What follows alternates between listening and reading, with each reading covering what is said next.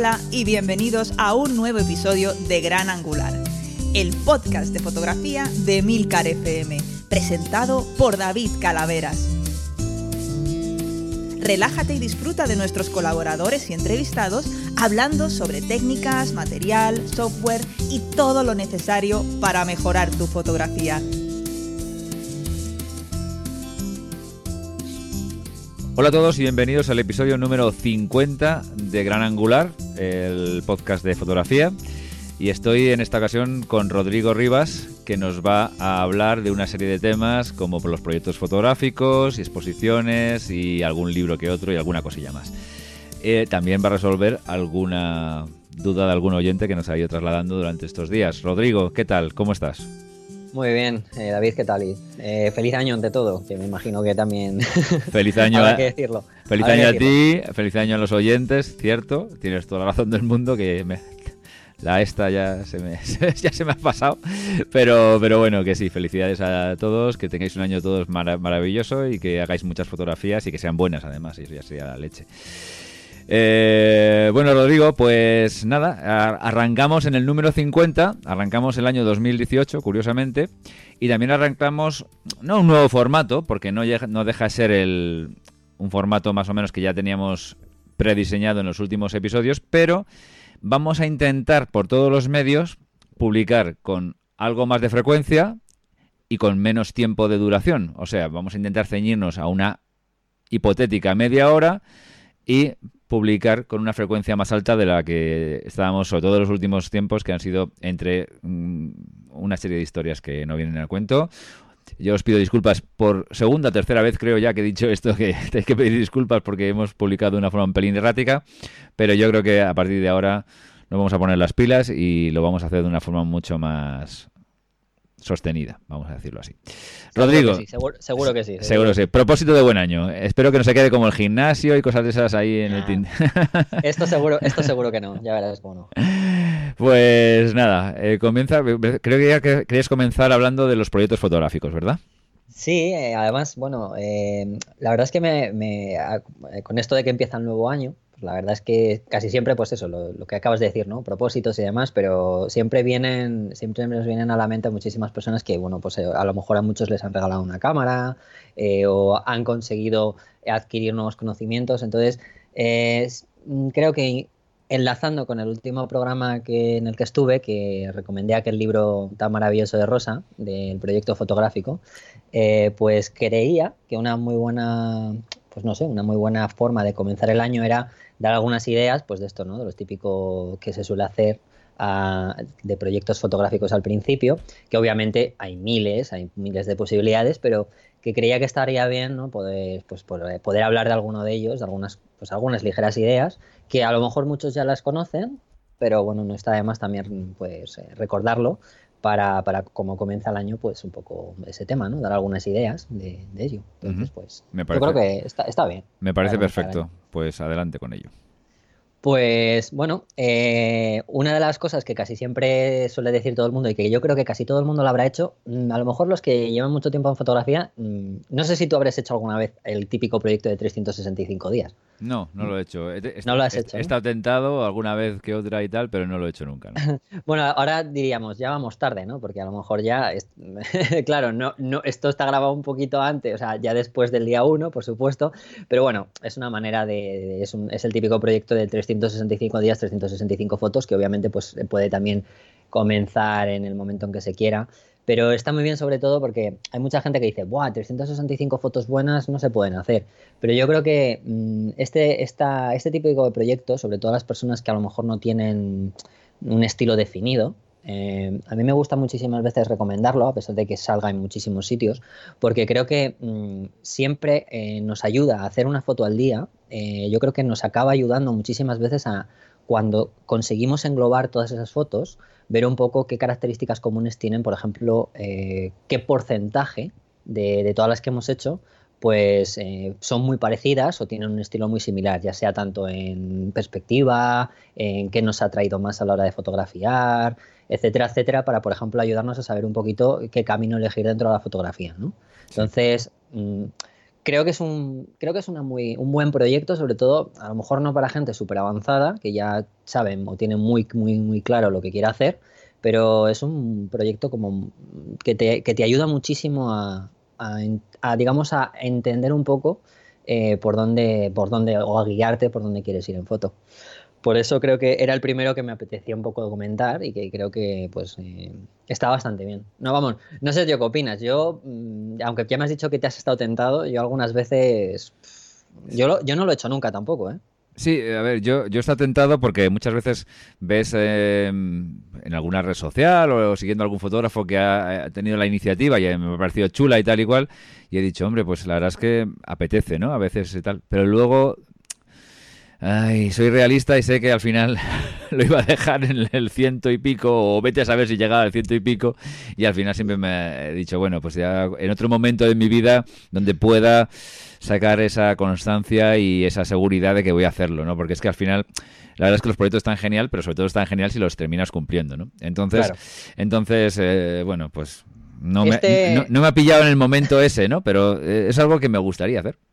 La verdad es que es este, mm, es la típica cosa de mm, cuando has dicho lo de las propuestas de año, ¿no? esto es una cosa que además es, ayuda mucho a la constancia, eh, a ser constante y a introducir un poco la fotografía dentro de tu día a día, ¿no? Además, ¿sabes qué pasa? Que esto creo que antiguamente era mucho más complicado cuando no existían los móviles. Claro. Pero creo que a día de hoy eh, yo me gusta, o sea, además lo he puesto, a, pesar de que yo no lo, yo no lo, no lo he hecho nunca, yo creo que a mí me pasaba como a ti, ¿no? Que era el hecho de decir, joder, no voy a llevar la cámara siempre, o porque claro, eh, las cosas como son, la idea es hacer fotos que estén más o menos decentes, no hacer cualquier chorrada.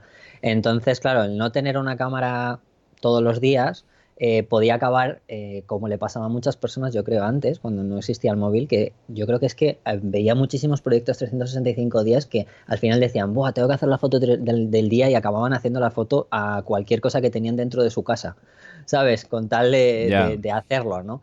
Entonces yo creo que ahora es, una, es un proyecto que, para lo que te comentaba antes, para las personas que a lo mejor no tienen un camino muy definido y con las facilidades que tenemos ahora con el móvil que lo llevamos encima, eh, puede, estar, puede ser bastante interesante, tanto a la hora de encontrarnos fotográficamente, como, eh, como tener una constancia de introducir la fotografía en tu vida. Y gracias al tener el móvil, pues lo, lo veía muy interesante.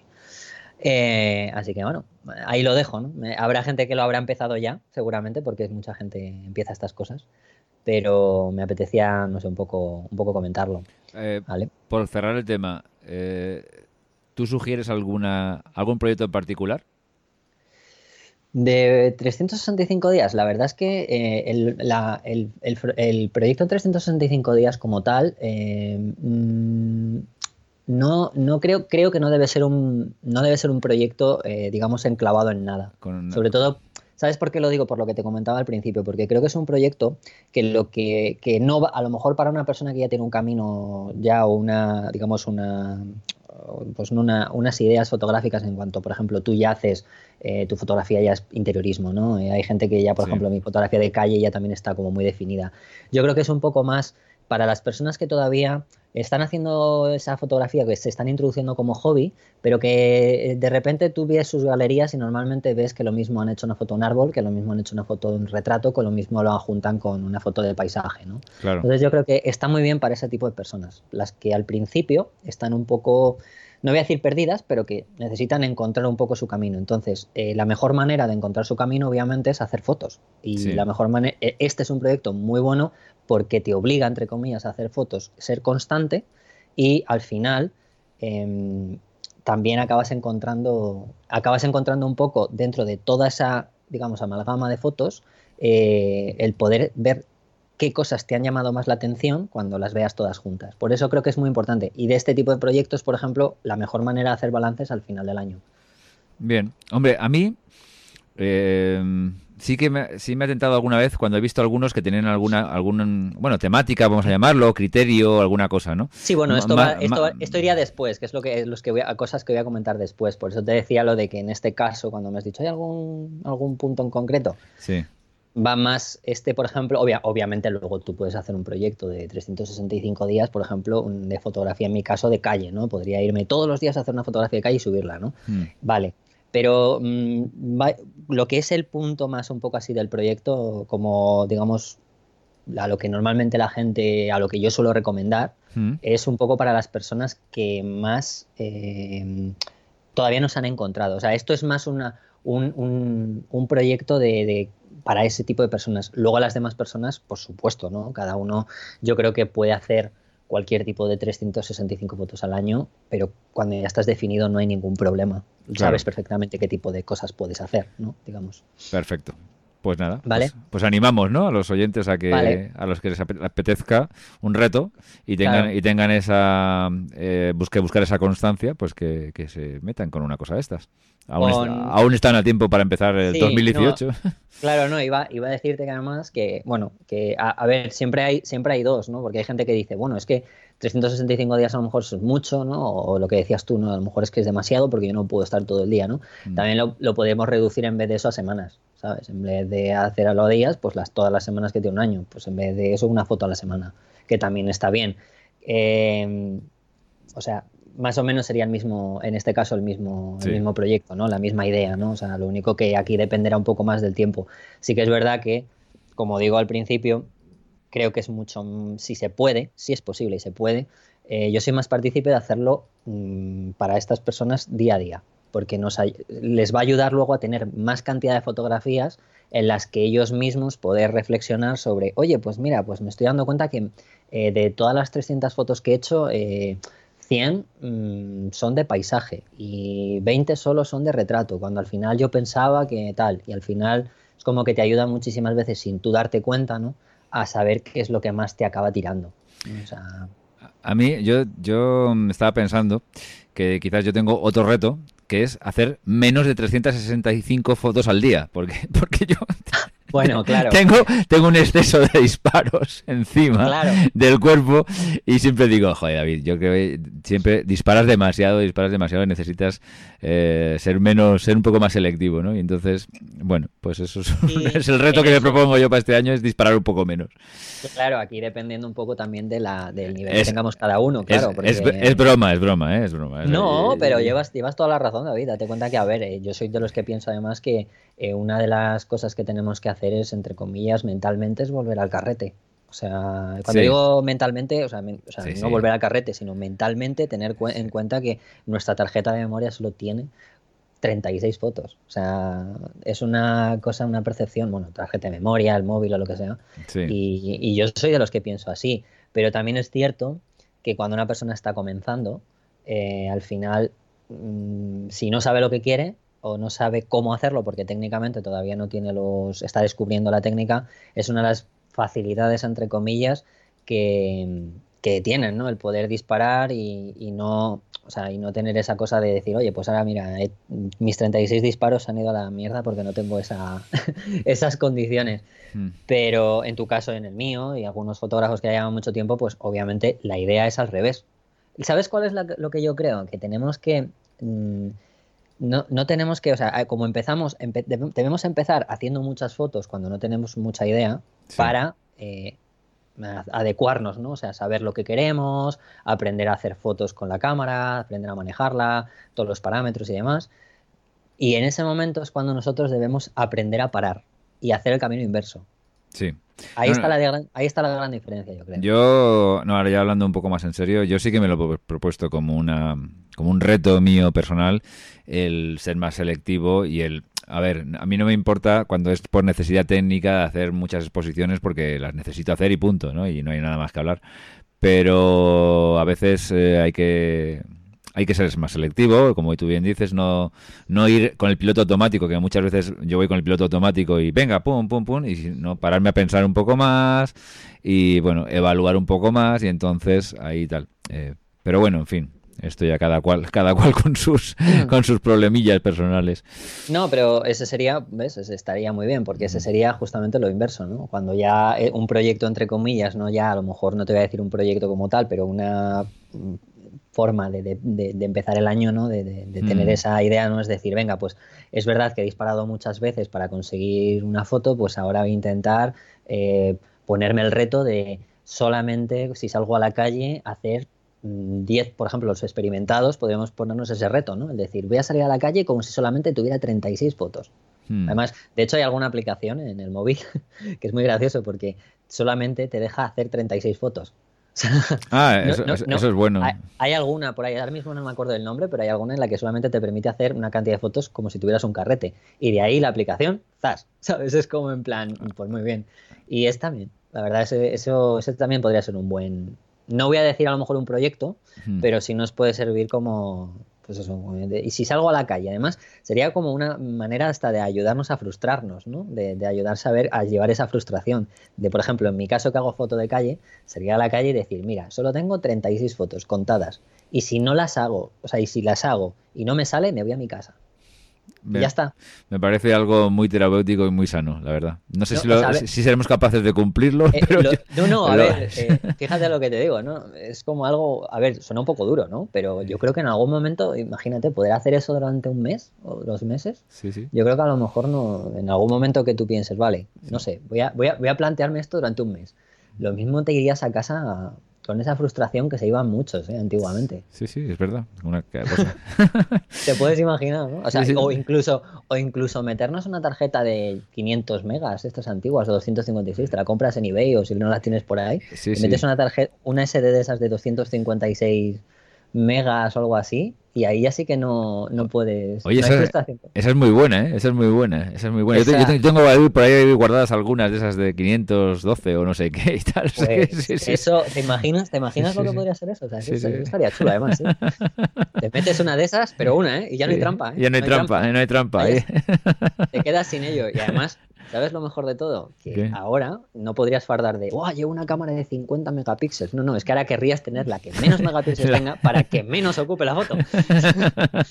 para poder hacer más. O sea, que tengo Sí, sí, sí. Lo, es lo gracioso que podría ser eso. o sea, que nada. Bueno, pues nada, pues oye, eh, mira, estas sugerencias son muy estimulantes. A ver si algún oyente lo, las recoge y dice, voy a probar esto. alguno me, alguno me, mandará la mierda, o sea, obviamente me dirá, sí, hombre. dirá, sí, hombre, para eso hemos avanzado. Pero bueno, eh, otra, siguiendo con esto, mira, ya, eh, luego ya esto ya, estas ya son ideas un poquito ya más, más, más concretas, ¿no? Por ejemplo, en mi caso, eh, hay una, una, cosa que además he puesto, que pongo en el libro, que tiene que ver con la inspiración, también que es el cómo reinterpretar lo que hacen los fotógrafos que nos gustan, ¿vale? mucha gente lo asocia a una copia. Obviamente no pasa nada por copiar esas fotos, ¿vale? Quiero decir, hay gente que dice, no, no debes copiar. Pues mm, yo creo que a veces podría estar muy bien el hecho de reinterpretar esas mismas fotos. Em, obviamente no, sobre todo por conocimiento. O sea, por imagínate que, por ejemplo, podemos hacer, pues como hacen muchísimos de los músicos, ¿no? Que hacen versiones, ¿no? pues en este caso, y, obviamente no pasa nada, eh, se podría decir claramente una reinterpretación de una foto de, yo qué sé, de cualquier fotógrafo que nos guste, de Recuenco, de Orwin Olaf, de cualquiera. Y eso no, estaría muy chulo porque yo creo que ese tipo de proyectos, a lo mejor aunque sean nuestros ratos libres, más a lo mejor me refiero, son proyectos sobre todo a lo mejor de cara un poco más al tema artístico, ¿no?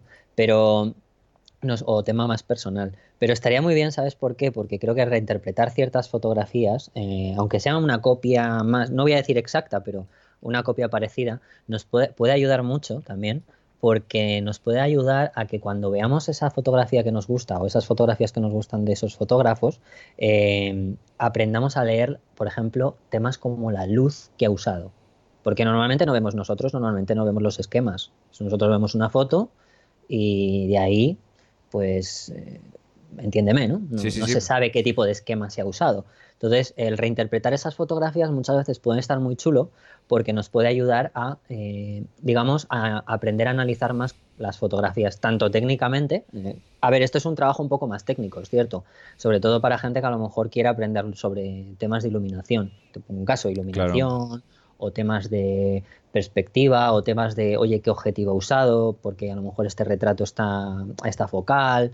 Entonces, mm, creo que es una muy, este, por ejemplo, este tipo de, proyecto, entre comillas, o esta manera de, percibirlo, la fotografía está, está bastante bien porque se aprende bastante.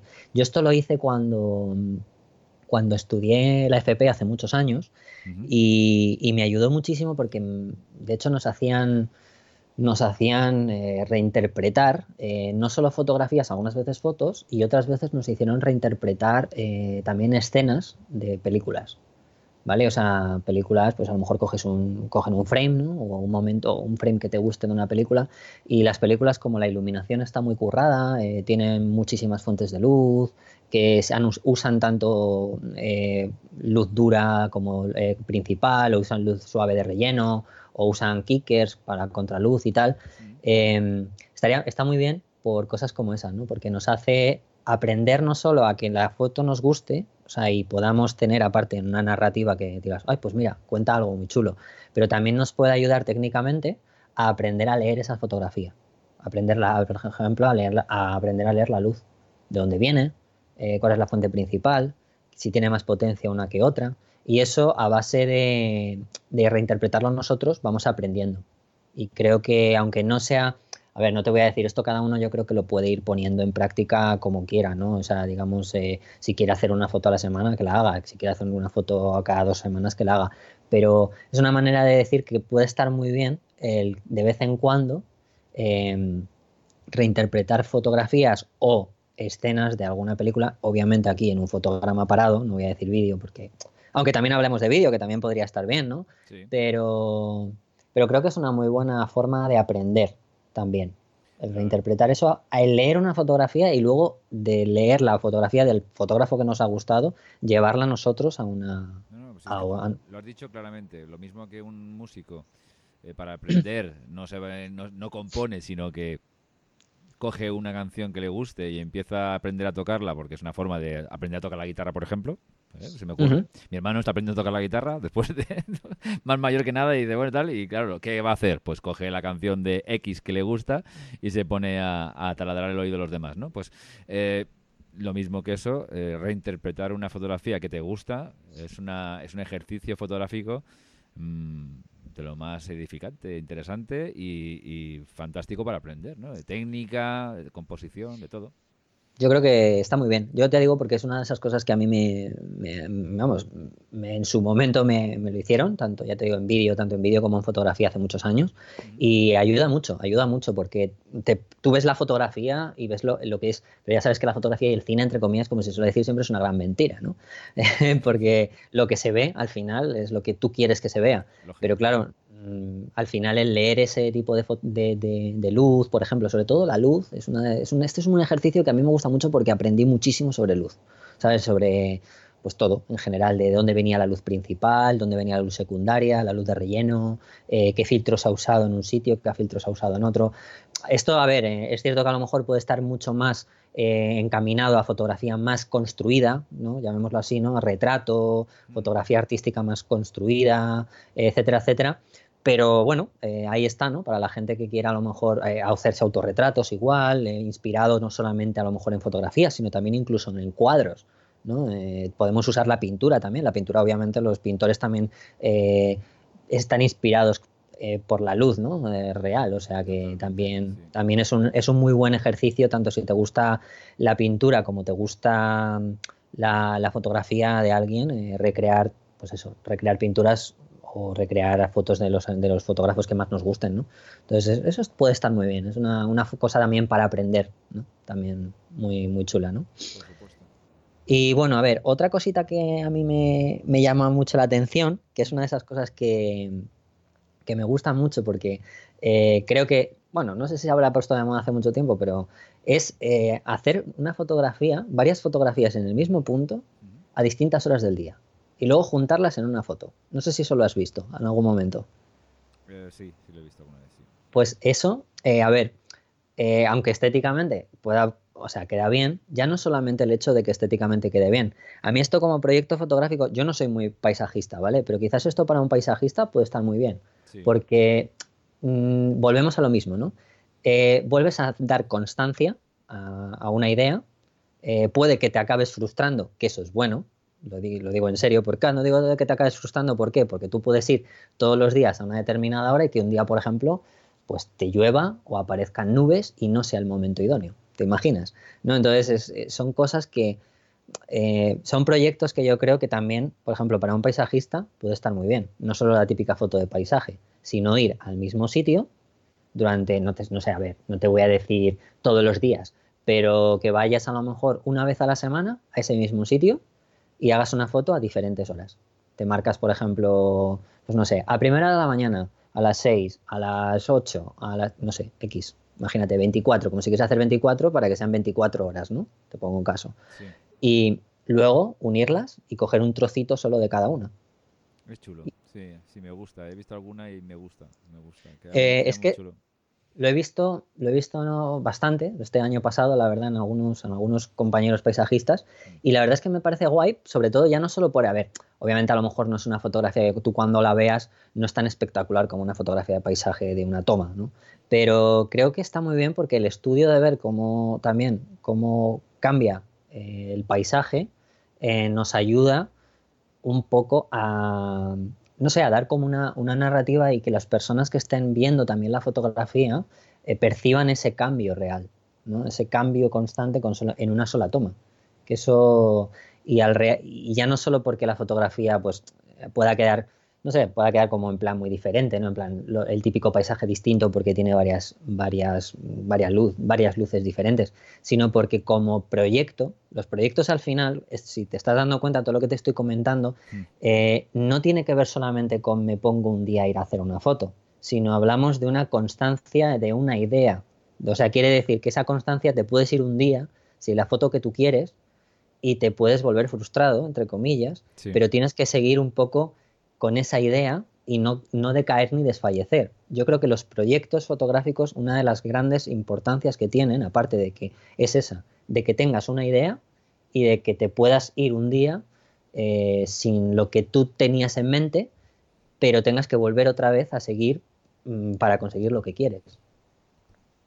Totalmente.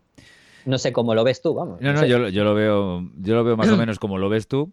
Eh, muchas veces en la fotografía lo que nos pasa es que yo veo muchas veces gente que dice, claro, a mí me cuesta, me cuesta verlo a, veces así porque como cuando vives de esto necesitas siempre estar a un nivel mínimo, pues ya y tal, y la verdad es que ya lo tienes eh, cuando haces una cosa un poco lineal, como puede ser a veces la mía, que bueno, sí, hay días que no son tan lineales, pero la, la generalidad es que sean bastante lineales. Entonces, bueno, pues sabes que ya vas pisando sobre firme, hay menos retos, menos eh, cosas que estimulen, pero, pero bueno. Eh, pero sí que es verdad que yo leo muchas veces en foros y a gente que amateurs, amateurs avanzados, profesionales de según qué sectores que no tienen esa linealidad, y que son más, eh, digamos, como unas curvas y altos y bajos y tal, y que pasan baches y se desaniman y lo dejan y venden todo el equipo y luego vuelven y tal y cual. Y es verdad que desanimarse es eh, lo, peor que puedes hacer. Eh, abandonar es lo peor que puedes hacer en este tipo de cosas. Que las cosas salen, a veces salen más, a veces salen menos, a veces días, tienes días inspirados, a veces no. Eso está claro, lógicamente. Y que y además a veces las circunstancias te dan a hacer un fotón y hay veces que las circunstancias no te tal. Hombre, yo entiendo que la gente que es que, es muy, muy creativa y que su fotografía es muy, muy creativa y que todo depende de lo que le sale de la cabeza, nada más que de lo que sale de la cabeza, lógicamente, si tienes una mala racha o no te sientes inspirado o lo que, o lo que quieras llamarlo, pues es verdad que puedes caer en un desánimo muy gordo y al final tener tentaciones de dejar un proyecto o la fotografía en general, que es lo que hace alguno, alguno que otro. Pero, eh, pero sí que es verdad que el mejor consejo que se puede dar es decir, oye, no desfallezcas porque lo mismo que estás ahora en un hoyo terminará saliendo eh, por una cosa u otra. Tendrás un día bueno, tendrás dos días buenos y empezararás a, remontar seguro. Es que yo creo que gran parte de, esos, de esos, entre comillas, problemas que tiene la gente cuando, cuando dice, ah, es que no me sale, me, quito mi equipo. O es que estas fotos no es lo suficientemente buena porque mm, necesito un equipo mejor, por ejemplo. Sí, eso, también es, muy, típico, sí. Eso es muy típico, ¿no? Entonces yo creo que también sabes por qué es eso. Por eso este tipo de proyectos, que aunque muchos no sean de cara a un tema mucho más profesional, porque tampoco me interesa meterme en un proyecto mega profesional, porque además el, tema de los proyectos como tal, eh, además el libro que, os que te expliqué la otra vez de Rosa eh, lo explica muy bien también en ese sentido, es que cuando nosotros tenemos una, ya un, camino hecho, ¿sabes? un camino trazado, ya tenemos una idea fotográfica en la que enclavarnos, eh, nosotros tampoco somos quienes, o sea, tampoco puede haber un manual real, porque al final cuando tú ya te has encontrado, todo depende de ti mismo, me refiero cuando tú ya sabes lo que quieres, tú ya te has encontrado fotográficamente, dices, mira, yo ya sé que quiero hacer fotografía de calle, yo ya sé que me gustan las sombras, eh, ya no puede venir un profesor y decirte mucho más. Quiero decir, ¿por qué? Porque eso ya, eh, todo ese proyecto eh, que tú quieras realizar, viene sobre todo ya de tu experiencia, de tu propia experiencia. Claro. Claro, entonces, a raíz de eso, es de lo que hayas leído, de lo que hayas experimentado, de los viajes que hayas hecho, etcétera, etcétera, ahí mm, todas esas pautas, entre comillas, al principio sí que te las pueden dar. Pero a partir de que tienes un nivel, esos proyectos tienen que venir de uno mismo. O sea, quiero decir, ya es algo que alguien, por mucho que tú quieras decir, es que mm, ya he llegado a este nivel y ya no sé qué hacer. Es como, pues mm, te puedo asegurar que nadie más te va a poder ayudar más que tú mismo. Porque ahí es donde está la idea, ¿no? en conseguir eh, en conseguir que tus propias experiencias se vuelvan fotografías. Pero tú ya tienes el camino. O sea, ya lo único que tienes que dar es tu o sea, lo que te motiva, lo que te motive a ti ahí. Entonces, creo que eh, aprender a frustrarse, eh, que es lo que te decía con respecto a lo de este tipo de proyectos, sobre todo es muy bueno para las personas que están empezando, para que no piensen que como no les sale la foto, tienen que cambiar de equipo. No, es un error, por ejemplo. Ni, para empezar hay que tener el mejor equipo, tampoco. También. tampoco, tampoco. El otro día, el otro día, esto te habrá ocurrido a ti mil veces, me escribió una persona y, me decía, a ver, con criterios, lógico, ¿no? También es, fácil de pensar esto, pues me quiero dedicar a este tipo de fotografía, entonces, ¿crees que con este equipo iré bien? Y claro, el equipo que me ponía era un equipo bastante avanzado. Y yo le dije, hombre, sí, a ver, este equipo, no, decir que es malo, es una chorrada decir que este equipo es malo, es bueno. Y, yo tampoco veo que a veces, también he visto muchas veces en foro, que la gente habla de tal determinada cámara que cuesta más dinero porque es full frame o por lo que sea y tal y cual, y la gente le dice a uno, no, no te metas con esa cámara que es para gente muy avanzada y tal y cual. Las cámaras son todas iguales. Las cámaras hacen todo lo mismo. Exposición, ISO y, velocidad de, obturación y lo demás son cosillas que te pueden ayudar. Pero en realidad las cámaras casi todas hacen lo mismo. Para bien y para mal. O sea, quiere decir, eh, la Mega Mark 25 y la mm, sencillita mm, no sé qué 1001, en realidad lo importante es lo mismo.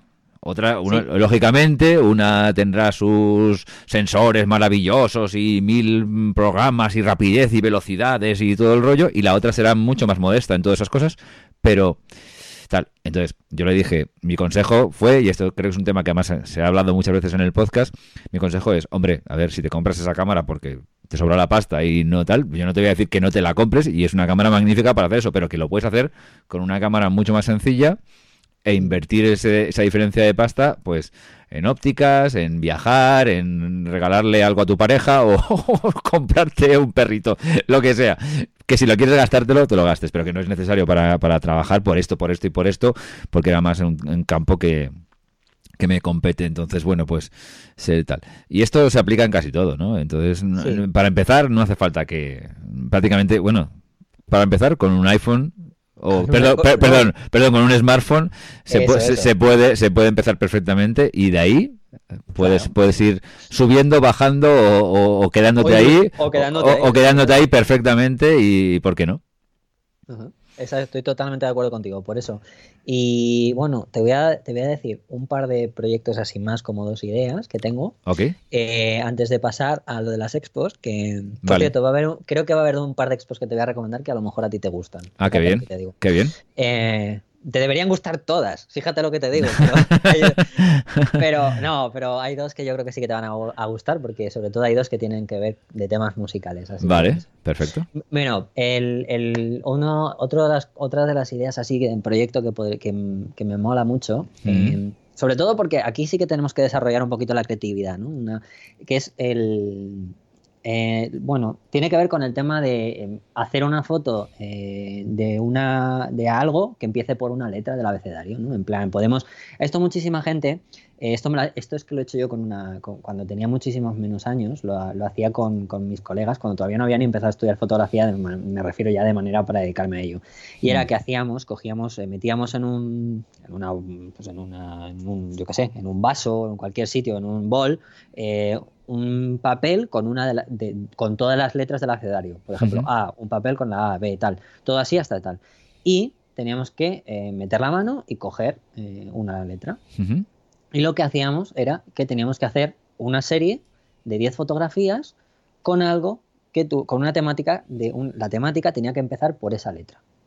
Por ejemplo, decía, la B. De repente, pues dices la B, pues no sé, cualquier cosa que tenga que empiece por la B, por, o, sea, por ejemplo, yo que sé, o, o la V, o la A, la por ejemplo, vasos, pues mm, con la V. Pues eh, hacerlo de alguna manera, obviamente no vas a hacer un vaso solo y otro y otro, otro, bueno, cada uno que haga lo que quiera, pero era una manera de que aparte desarrollas la creatividad porque tienes que empezar a pensar qué es algo que a ti te llame la atención con esa letra y además te- no solo una foto. Porque si es una foto, relativamente puede llegar a ser fácil. ¿Por qué? Pues porque a todos a lo mejor nos viene a la cabeza un balón y dices, venga, pues cuatro niños dando una pelota a un balón. Pero ya al tener que hacer una, serie de 10 fotos, ¿vale? Mm. Ya te hace estrujarte más la cabeza para llevar a justamente a elegir bien esa temática con, ese, con esa letra, ¿no? Entonces, mm, como que ya nos lleva un poco a un punto más, eh, eso, estrujarnos más la cabeza, saber qué queremos, qué nos gusta, porque es lo que te comentaba antes, ¿no? Al final, Mm. eh, muy fácil hacer una foto de una cosa, pero nunca, eh, no es lo mismo hacer una serie. ¿no? No, no, está claro. Entonces creo que bueno, también es un ejercicio bastante chulo y puede quedar, puede estar bastante bien. Pues sí. Eh, Y además creo que es una cosa muy, que puede, bien, bien- puede estar muy bien, sobre todo para temas, por ejemplo, en asociaciones fotográficas, que las asociaciones fotográficas se reúnen varios y creo que a lo mejor, hombre, lo puedes hacer tú solo, me refiero a lo mejor puedes algo tú solo, pero creo que puede ser algo que puede estar muy chulo si se hace compartido. ¿Sabes? Porque, bueno, pues la gracia de conseguir, de ver que le ha tocado a alguien y el decir y elegir al final qué lo vas a hacer, de qué lo vas a hacer y luego poner en, en, con- en conjunto todo ante todos, a lo mejor decir, pues esto lo, tenemos que entregar eh, dentro de una semana y que todo que todos se puedan puedan ver por ejemplo cómo es la serie no además ayuda mucho porque no solamente lo ves tú sino que lo ven los demás y aprenden y además puede haber ahí una pues no sé como una, una especie de diálogo muy bueno sobre qué se hace qué no se hace eh, qué hubiera hecho yo qué no hubieras hecho tú qué tema hubiera cogido yo con esa letra sabes al final es está muy bien creo que es una cosa muy muy que, vamos como que te ayuda bastante también a- a interiorizar mucho las cosas Pues sí, es chulo, es chulo. y el último, que yo creo que es más un poco, fíjate, esto lo llevo un poco también a- al punto de la fotografía de calle a los que le gusta un poco el retrato, Sí. que es quién no ha hecho fotos a extraños, ¿no? ¿Quién? Vale, ¿quién no ha hecho fotos ¿no? Sí, a sí. extraños? Yo, por ejemplo, soy el primero que no la ha hecho, me Mm. refiero a hacer un retrato. Ha hecho algunos, pero es cierto que como siempre ya te he comentado, yo, por ejemplo, la fotografía de calle, el retrato no lo, no lo, no lo concibo tanto, pero es verdad que hay grandes fotógrafos como Diane Arbus, Diane Arbus, por ejemplo, que Mm. su fotografía casi toda de calle es eso. Y entonces creo que está muy bien Mm. porque yo en mi libro hay una de las cosas que pongo que es justamente eso, ¿no? Ejercicios para acercarnos a las personas que no conocemos y en fotografía de viajes, por ejemplo, nos ayuda tanto en fotografía de viajes como en fotografía de calle el intentar acercarnos a gente, entablar conversación con ellos y pues eh, hacer una hacer retratos. Y creo que puede estar muy chulo porque aparte, pues no sé, hay gente que se lo, lo expone como hacer 50, hacer 100, bueno, esto, el número lo podéis poner cada uno, pero creo que puede estar muy bien para aprender sobre todo eso, ¿no? El perder el miedo, el darnos cuenta que la fotografía nos puede ayudar a acercarnos mucho más a las personas y también un poco a, a interrelacionarnos, ¿no? Que también la cámara no sea lo único que nos separa entre las personas, ¿no? Que incluso esas personas fotografiadas no sientan esa distancia que, la, que la cámara marca. Entonces creo que, bueno, eh, los, los proyectos fotográficos de retratos normalmente son muy, se, se usan mucho, se hacen mucho, pero creo que pues eh, estaría bien, pues no sé, me apetecía yo creo que decirlo porque hay mucha gente que le gusta el retrato, pero casi siempre se queda hacerlo en sus amigos, en gente que conoce.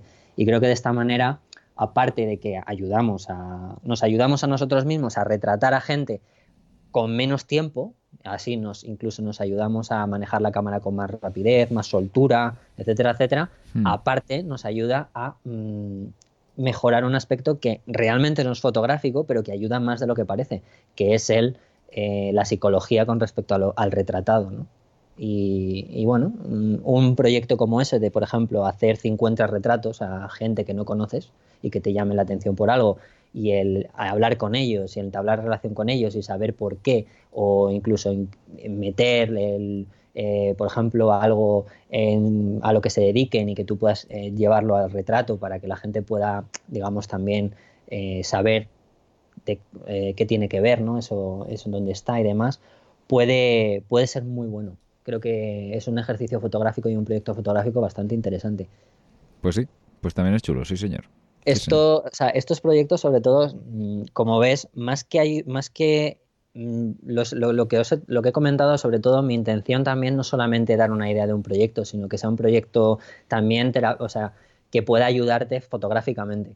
Sobre todo es esa idea, que te ayude a mejorar, no Claro. solamente a, bueno, voy a hacer una serie fotográfica y ya está, no, sino que a su vez te ayude en algo, ¿no? Entonces, por eso he elegido este tipo de proyectos, que sean un poquito más pedagógicos también. Sí, sí, está claro que eligiendo cualquiera de ellos, eh, lo que está claro es que vas a progresar de alguna forma en tu fotografía y, bueno, puede ser un reto muy bonito y muy eh, educativo, por decirlo de alguna forma. Yo creo que sí. A mí, personalmente, bueno, no sé. Hay varios que me, me- me llaman la atención, quizás en otro momento, pero, pero, me Bueno. pero me gustaría tener tiempo para ponerme con alguno, de verdad que sí. No hay ninguna. Al final es todo es así. Sí, sí.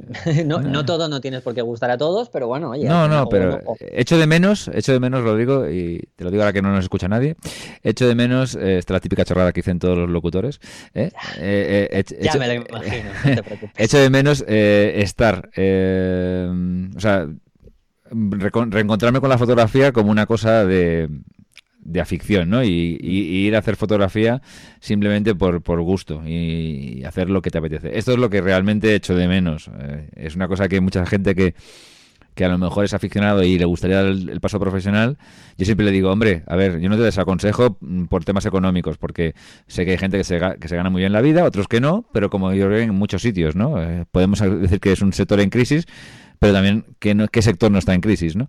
Pero, pero sí lo que sí te digo es que te lo pienses bien, porque si, te, si amas la fotografía y te gusta como una cosa, eh, como una ficción, pues es muy probable que aunque disfrutes siendo profesional y puedas pasártelo bien, llegará un momento en que también la rutina se instale.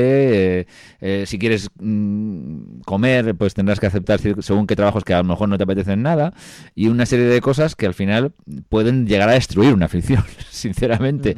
Pero bueno, siempre tienes tiempo de, de- si alguna vez la vida te, te da esa posibilidad de reencontrarte con, con- con otra vez con una cosa que, que- que creías perdida, ¿no? Y esto es un poco lo que a mí de vez en cuando añoro, pero bueno, en fin. Bueno, pues ahí, ahí quiero, ahí quedan y yo creo que bueno, pues puede ser lo como decíamos, ¿no? Al principio de año, pues eh, no sé, se dice a veces año nuevo, vida nueva, ¿no? Pues ¿por qué no fotográficamente? También puede haber alguna, alguna forma de encontrarse esa vida nueva, ¿no? Correcto. Creo yo. Y bueno, lo que te decía, voy a, voy a, voy a hablar de, la, de algunas expos. Esta vez, esta vez, esta vez sí que no me voy a centrar solo en Madrid, como dije en aquel momento, Muy y. Barcelona, ¿vale? voy a. Perdón. Voy a hablar de. No, voy a, voy a hablar de, do- de- de tres o cuatro exposiciones. Bien. Eh, aquí hay una que. la- voy a empezar por una que está. que fija, fijaos dónde está, está en San Sebastián, Ujú, en, en Donosti, ¿vale? Está en el Centro Internacional de Cultura Contemporánea. Y hay muchísima gente que conoce el nombre de Berenice Abbott. No sé si te suena, No. Berenice Abbott. No. Berenice Abbott es una, es una gran, bueno, ha sido una gran fotógrafa, fue una gran fotógrafa, eh, que murió en el año 91, en 1991, hace ya bastante, la verdad, pero vivió casi 100 años. O sea, pero la mayoría de la gente lo conoce, la conoce, de hecho, eh, porque tiene una, tiene una frase bastante, bastante célebre, ¿no? que es que la- dice que, las que las la fotografía ayuda a las personas a ver. ¿Vale? Es una frase de Berenice Abbott que yo además la, la uso en mis, en mis charlas, eh, cuando doy clase y demás, sobre todo al final. Em, y es bastante, bastante cierta, ¿no? Pero Berenice Abbott, mm, la obra fotográfica de Berenice Abbott no es muy, no es bastante conocida. Y la verdad es que mm, eh, eh, tiene una exposición en, eh, en, la, en, la, Tabacalera, ¿vale? que es allí, se llama Tabacalera del Centro Internacional de Cultura de San Sebastián, que es un sitio muy bonito, por cierto, los que no, no los conozcáis o nadie está en San Sebastián, os lo recomiendo, es un sitio muy bonito, uh -huh. eh, donde la verdad es que se derrocha bastante arte por todos los lados. Y la exposición, bueno, mmm, trata en sí, es como una, voy a hacer una retrospectiva, pero tampoco es que haya sido tampoco, ella ha sido muy una fotógrafa más que más que una persona que tenga muchísima obra y o sea una persona que haya seguido un hilo conductor de muchas cosas eh, es más una persona que una, una, fotógrafa que sobre todo hizo tuvo un estudio bastante como un estudio bastante no sé de, de, la, de, lo, de su vida ¿no? Eh, digamos que lo que estuvo haciendo fue eh, captar bastante las cosas que tenía en su vida, por así decirlo, lo que había alrededor.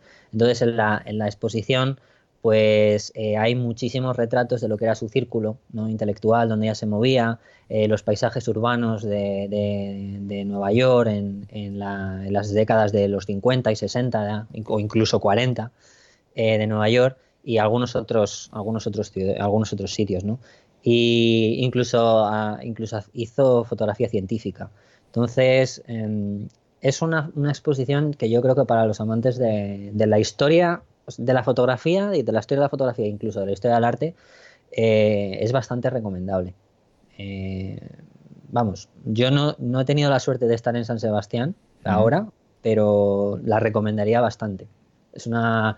Se llama Topografías, ¿vale? La, la, esta exposición. Y yo creo que va a gustar mucho. Uh -huh. O sea, a las personas que lo vayan a ver, porque la verdad es que es una, es una grande de la fotografía, de la historia de la fotografía, aunque muchísima gente no conozca grandes obras de ella, grandes fotografías como tal, porque no las haya, digámoslo así, ¿no? De no tengas una típica foto que digas, Buah, esto está colgado en el MoMA o la conoce todo el mundo, sí. pero solamente el hecho y el personaje, por lo que significó para la fotografía, creo que merece muchísimo la pena y era la primera que quería decir por, por esto, ¿no?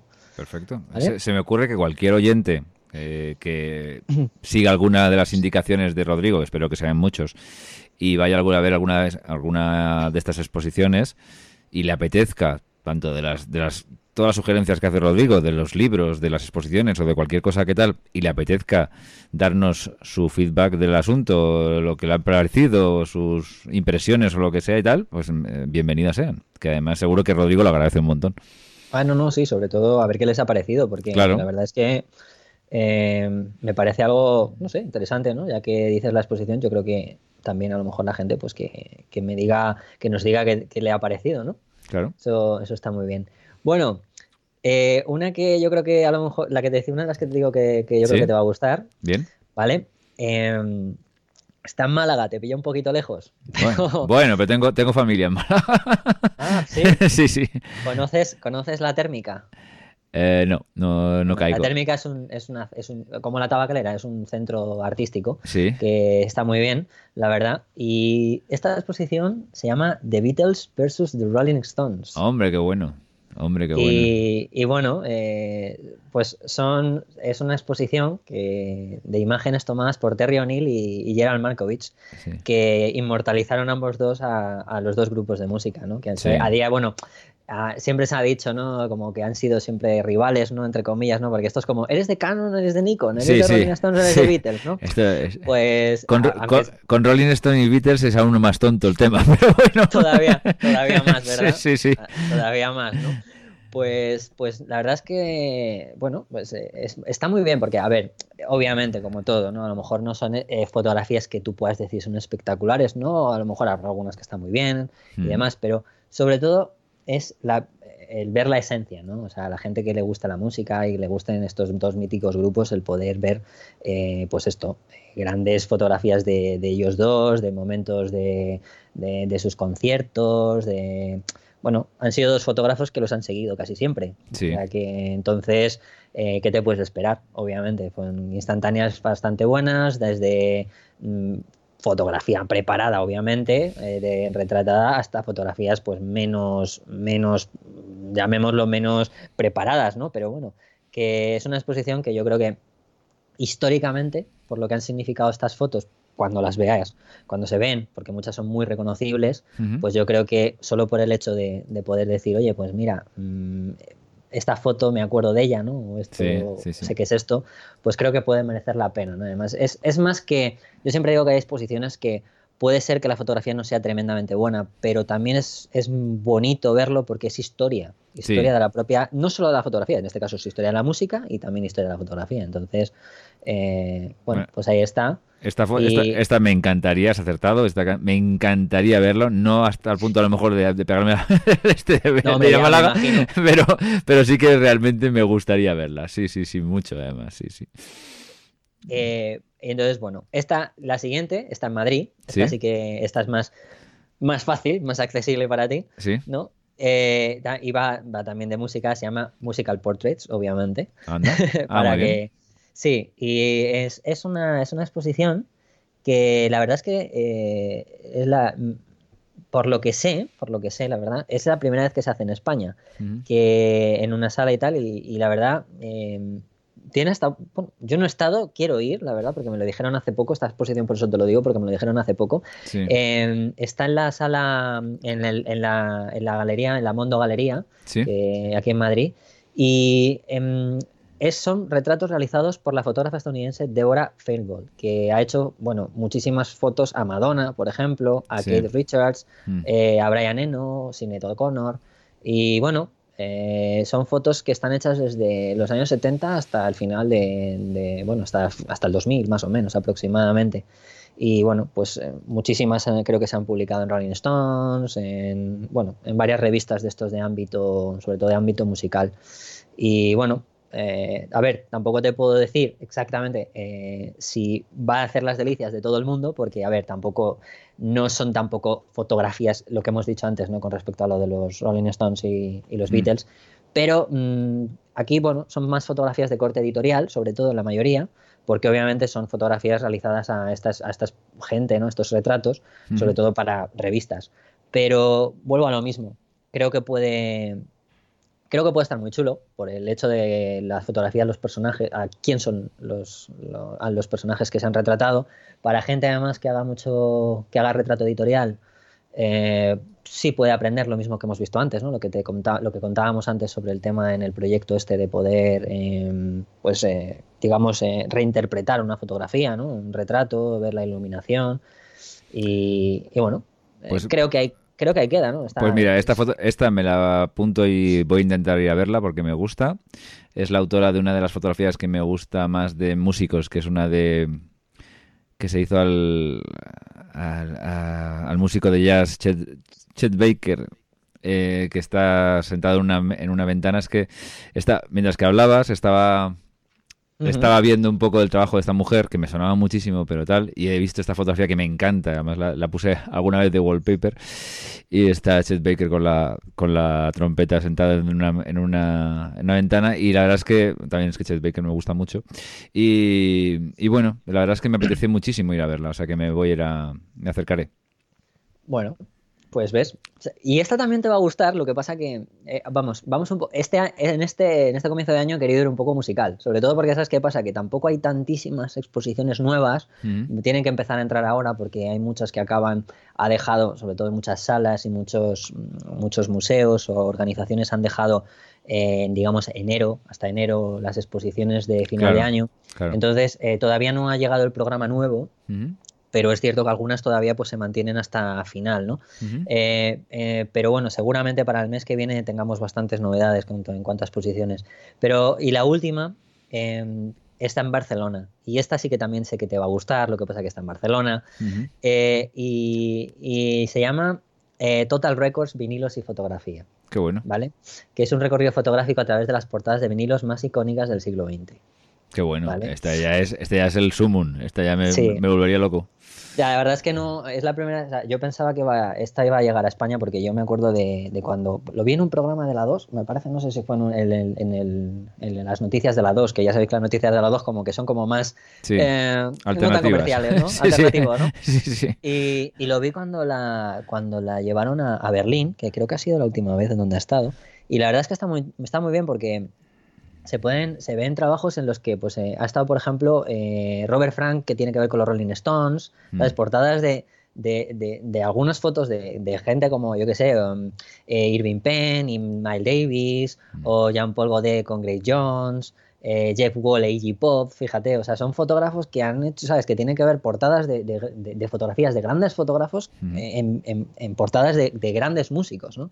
Entonces, bueno, está en Barcelona, eh, está exactamente hasta el 11 de marzo, ¿vale? Está en, en ¿dónde está? ¿Dónde está? En Foto Colectaniana, ¿vale? Que esto eh, creo que es una sala también. No, en este momento no sé, te voy a decir ahora mismo para que lo sepamos, porque yo exactamente la sala no lo sé. No, la, no tengo el gusto de conocerla. Sí, es, una, es una sala en Paseo Picasso 14 en Barcelona. Ah, sí, sí, genial. Pues eso. Y creo que pues una, pues lo mismo, a ver, eh, es lo que te decía, ¿no? Con respecto a estas tres últimas.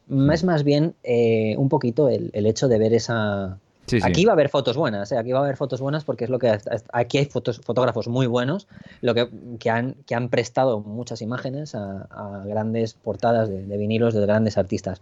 Pero bueno, también es un poco el hecho de la única conexión que tienen así es que son portadas. No vas a ver una conexión real entre sus fotografías porque obviamente Jeff Wall con no sé, con Robert Frank, pues a ver, sí, tampoco no es que sean exactamente la misma fotografía, pero bueno, eh, puede ser muy, muy curioso, ¿no? Muy curioso porque al final es historia de la fotografía unida a lo mismo que hablábamos antes, a historia de la música. Hay una cosa que es... Eh, bueno, no hay nada que sea irrefutable del todo, pero, pero digamos que es bastante tal. Los vinilos pueden estar de vuelta o no, podemos entrar en ese debate. ¿Es una tontería comprar vinilos o es absolutamente tal? ¿Suenan mejor o suenan peor? Todas esas cosas son debates, pero lo que sí que no tiene ninguna discusión es que la iconografía, el, todo en sí, lo que es un vinilo y toda la obra, eh, la, producción, la obra gráfica que lleva un vinilo, eso es eh, una maravilla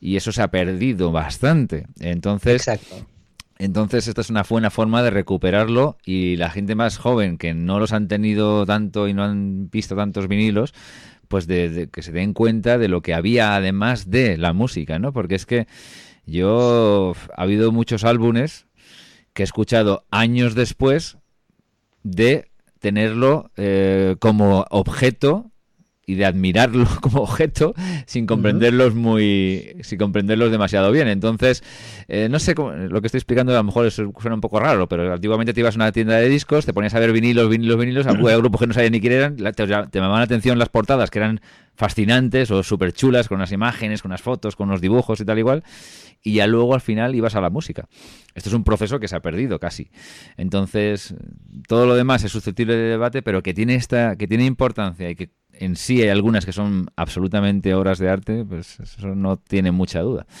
Pero bueno. Pues eso, eh, como exposiciones de fotos me quedo ahí y voy a dar una pincelada de una exposición, una, la última exposición que en realidad va a tener un poquito de, de, fotografía, pero sobre todo también, porque, bueno, voy a hablar un poquito de una exposición de pintura. Una exposición de pintura que van a, va a estar en la Fundación Mafre a partir del día 2 de febrero, que mm, está, eh, bueno, es una, es una exposición de, tres artistas eh, que, que son súper, bueno, digamos, eh, son bastante, bastante interesantes hmm. y que además mm, dan paso, toda esta pintura va a dar paso a, a, una, a una fotografía de Brassai, no sé si conocéis Brassai. Brassai es uno de los pioneros de la fotografía de calle eh, en París. Es una, es una exposición. No lo, que- no lo conozco, ¿no? Pues es uno de los, es uno de los, bueno, en fotografía de calle, Brasai es uno de los pioneros, o sea, todo el mundo lo conoce. Entonces es una, eh, la Fundación Mafre eh, va, va a reunir a tres artistas, ¿no? Que están vinculados por, por un deseo, digamos así, por la, por, por mostrar la modernidad, ¿no? Y a la vez la fascinación por la pintura antigua, ¿no? Que, Mm. que son Derain, Valls y Giacometti, que a su vez, pues, eh, van a estar, van a tener esa unión con, con el trabajo que, que hace, que hizo Brashai, eh, fotógrafo Brashai, que, que es, vamos, eh, es, una de- es uno de los iconos, ¿no? De aquellos que nos gusta la fotografía de calle y del París antiguo, de estas eh, fotografías de 1890 y tantos, ¿no? Y que está inspirada, por supuesto, en la pintura. Brashai es casi un pintor, aunque la gente, o sea, la, mayoría de la gente que hacemos fotografía de calle tenemos a Brashai como, como un fotógrafo de calle, pero es que es prácticamente un pintor. Entonces, eh, bueno, quería, quería hacer ese, ese pequeño inciso en- con respecto también a la pintura porque creo que es muy importante y muy interesante para, para hablar un poquito de esto. Y bueno, pues con esto, yo por mi parte, eh, ahora si quieres vamos a, la- a las preguntas que nos hicieron el otro día, Bien, eh, si te parece, bien. Que creo que me pregunt- nos preguntaban algo, me parece, de un libro, me parece.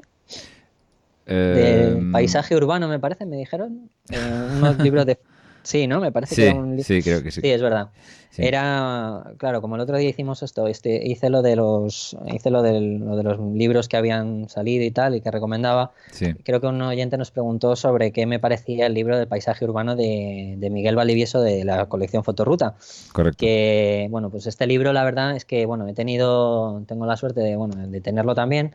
Y pertenece dentro de la colección Fotoruta. eh, eh, hay varios libros que, aparte, como los que comenté el otro día, que son más libros dedicados pues, a pues, un poco a temas más en concreto, la mayoría eh, tiene una colección que se llama.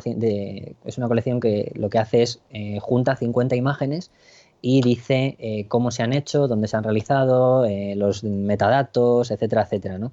Y este es uno de ellos. Este libro es uno de ellos, eh, se llama El paisaje urbano y obviamente son 50 fotografías que ha hecho el fotógrafo Miguel Valdivieso eh, de fotografía urbana. Y bueno, eh, contando un poco lo que me parecía, pues mm, todos estos libros siguen esa misma tónica y si te gusta la fotografía, le gusta la foto al oyente, le gusta la fotografía de calle, pues, o sea, perdón, la fotografía urbana, del paisaje urbano, pues decir que es muy recomendable. Muy recomendable porque además este tipo de fotografía sí que reconozco que el tema técnico eh, sí que tiene cierta más importancia que otros aspectos más emocionales. Eh, no digo que no los tenga, pero sí que es cierto que el aspecto técnico es importante, sobre todo porque aquí eh, el saber qué tipo de planos, cómo lo ha elegido, eh, los parámetros elegidos y demás, tiene importancia porque al final lo que nosotros estamos capturando son objetos que están, bueno, nos guste o no, están prácticamente no están en movimiento, la mayoría de ellos son edificios y demás. Entonces creo que, bueno, pues a mí me gusta bastante este tipo de, de libros. No soy, no soy de los que me compraría todos porque hay diferentes temáticas, hay de macrofotografía, de fotografía de producto, de paisaje urbano, de fotografía de naturaleza, pero si elegimos una de las disciplinas que nos gustan, yo creo que podemos aprender bastante. Obviamente nos va a ser muy complicado eh, llegar a hacer este tipo de fotografía exacta como lo ha hecho cada, como lo hacen cada uno de los fotógrafos, porque a ver, yo no me voy a ir, por ejemplo, a hacer una fotografía a Singapur, que aquí tiene este chico tiene una fotografía del de Helix de Singapur y yo no voy a ir allí a lo mejor, ¿no? Pero pero sí que nos ayuda porque bueno pues te explica la, eh, que, por qué eligió esa, composi- esa composición luego también te dice qué, qué le hizo en la, en la postproducción de después eh, por qué ha elegido ese plano qué técnica usó eh, qué trípode qué cámara bueno Fenomenal. temas técnicos pero está bien el libro en ese sentido Fenomenal. Eh, para si me si a mí me, me tendrían que preguntar si me lo compraría pues hombre si me gusta el paisaje urbano hacer fotografías seguro que sí además no es un libro caro o sea, es un libro que está muy bien es, es pequeñito en cuanto a extensión y está bien Anotado. Y otra Ah, por cierto, perdona, nada más un pequeño... eh, te hice caso y me compré estas navidades el de la composición que me, me encanta. No, no, no, lo he, no lo he podido leer, ni mucho menos eh, en su totalidad, pero, pero lo poco que he estado ojeando el libro me, me, me encanta. Me parece buenísimo. Me parece buenísimo. Pues, pues, me alegro, me alegro. Para que veas que hay algún oyente que te sigue y te hace caso. Vaya, menudo oyente, menudo oyente. y otra cosa, eh, otra cosa, perdona, es que si no, es que si no me callo reviento. Eh, mientras. Ahora vas a decir, mi libro es malísimo, ¿no? Ahora te queda decir eso. Tu, libro es tu libro es magnífico, ya sabes que es el número uno, pero y por cierto, que siempre que estaba, eh, de verdad, ¿eh? Y esto no te lo digo porque estés aquí ni nada de eso. Eh, siempre he ido a mirar libros de... Voy yo mucho a la FNAC porque sabes que tenemos una, una, FNAC muy cerca de, donde vivimos. Y, oye, el tuyo o estaba... quedaba uno o no quedaban. O sea que... Y de los otros que han salido a la vez, no quiero decir nombres, siempre había más que del tuyo. O sea, quiere decir que el tuyo se vende más. No sé, yo no sé si me lo corroboras o no, pero yo te digo que, que debe estar funcionando bien porque, oye, los montoncitos del tuyo siempre estaba de los, de los que tenía menos. O sea que... yo, yo voy a hacer esto. Cri, cri, cri, cri, cri. No vale, voy a decir nada. Vale, vale. Y otra cosilla, eh, me da un poco de vergüenza lo que acaba de pasar eh, hace un rato en el programa. Te he dicho que no sabía quién era Brasai. Mm, y es verdad, no lo sabía. Eh, he, he, metido el nombre Brasai en internet. He visto unas cuantas fotografías de él, de este señor. Y es un absoluto genio esto es una maravilla, o sea, absoluta. Me, han bastado cuatro o cinco fotografías para quedarme totalmente impactado. Hay una fotografía de la, de la central, de la estación central de Nueva York. Es pues es una maravilla. O sea, una maravilla. ya has aprendido algo hoy, fíjate. Con eso me voy tan contento hoy. No, no, no. Pues, bueno, me parece. Además, bueno, es que salen muchos personajes históricos en muchas fotografías que están bien, de retrato y tal, pero las que son de, de, de París en medianoche y todo eso, es una serie increíble. O sea, que qué barbaridad, qué fotografía. Es una locura, ¿eh? O sea, es precioso. Y, atención, porque es que estamos hablando de mm, finales del siglo XIX, principios del siglo XX. Sí, sí, sí. Sí, sí, sí, sí. Seguro que no llevaba una full frame, ¿eh? No, no, de eso seguro. seguro. Eso seguro. Y creo que lo la, última, la última duda era un oyente que me había preguntado una aplicación para... Bueno, esto no, nos vamos a ir completamente de, lado, claro, no vamos a ir a, una aplicación para el iPhone 10, para sacarle rendimiento. Correcto. Y bueno, en este caso, eh, la verdad es que el iPhone 10 eh, no difiere realmente de un iPhone 8. Me refiero en cuanto a aplicaciones. Quiero decir, tendrá sus características que sea un poquito mejor y demás, como pues eso, como terminal, como sensor, eh, tendrá un poco mejor procesador y demás de imagen, pero mm, como yo aplicación, pues creo que mm, volvería a decir Pro Cámara, Pro Cam o Cámara Plus. Quiero decir, eh, las que he recomendado siempre, ya las que en su momento cuando hicimos aquel, aquel podcast que me preguntaste sí. móvil, siguen prácticamente vigentes. Además, lo bueno que tienen esas aplicaciones es que ahora, ahora mismo ya, en pasados los meses después de que ha salido el iPhone 10 a la venta, eh, muchas de ellas no eran compatibles por bueno, pues temas de que la pantalla ya ha pasado con muchísimas aplicaciones ahora del iPhone 10 que no eran compatibles del todo con iPhone 10 y estaban dando mm, algunas complicaciones. Ahora ya no es el caso, ya están todas prácticamente todas las aplicaciones de fotografía. Eh, ya son compatibles al 100% y, y cualquiera de, estas tres, por ejemplo, que, te acabo de mencionar, que ya estaban en el episodio aquel, pues eh, le van a servir para sacar un poquito más de partido, que ya sabes que la aplicación nativa del, del iPhone pues es un poco, bueno, aunque ya hablamos en ese momento que tú también la usas y yo también la uso de vez en cuando, pero bueno, eh, esta persona quería, quería sacarle un poquito más de partido, pues bueno, pues ahí, ahí las dejo. Que sepa que no hay ningún problema. Perfecto. Perfecto. Bueno, pues yo creo que más o menos hemos cubierto todo lo que teníamos previsto. Quizás nos hemos ido un poco de tiempo más de lo que teníamos previsto tú y yo, pero bueno, que valga eh, esta, esta vez calidad y, cantidad han ido en la misma en la misma línea. Así que pues nada, pues nos oímos enseguida eh, a ver si en este mes de enero Gran Angular vuelve con más frecuencia y me decís, hombre, me estáis sorprendiendo porque tal, ya no voy a decir ni, ni pasado, ni mañana, ni el otro, pero eh, estoy convencido de que vamos a retomar con una ciudad mayor. Y, Rodrigo, muchísimas gracias como siempre. Eh, ya sabéis que cualquier cosa que le queráis preguntar a Rodrigo, lo que sea, pues si podemos la resolveremos. Y, y nos oímos en breve. Muy bien, pues nada, muchas gracias, David. Nos vemos. Adiós a todos.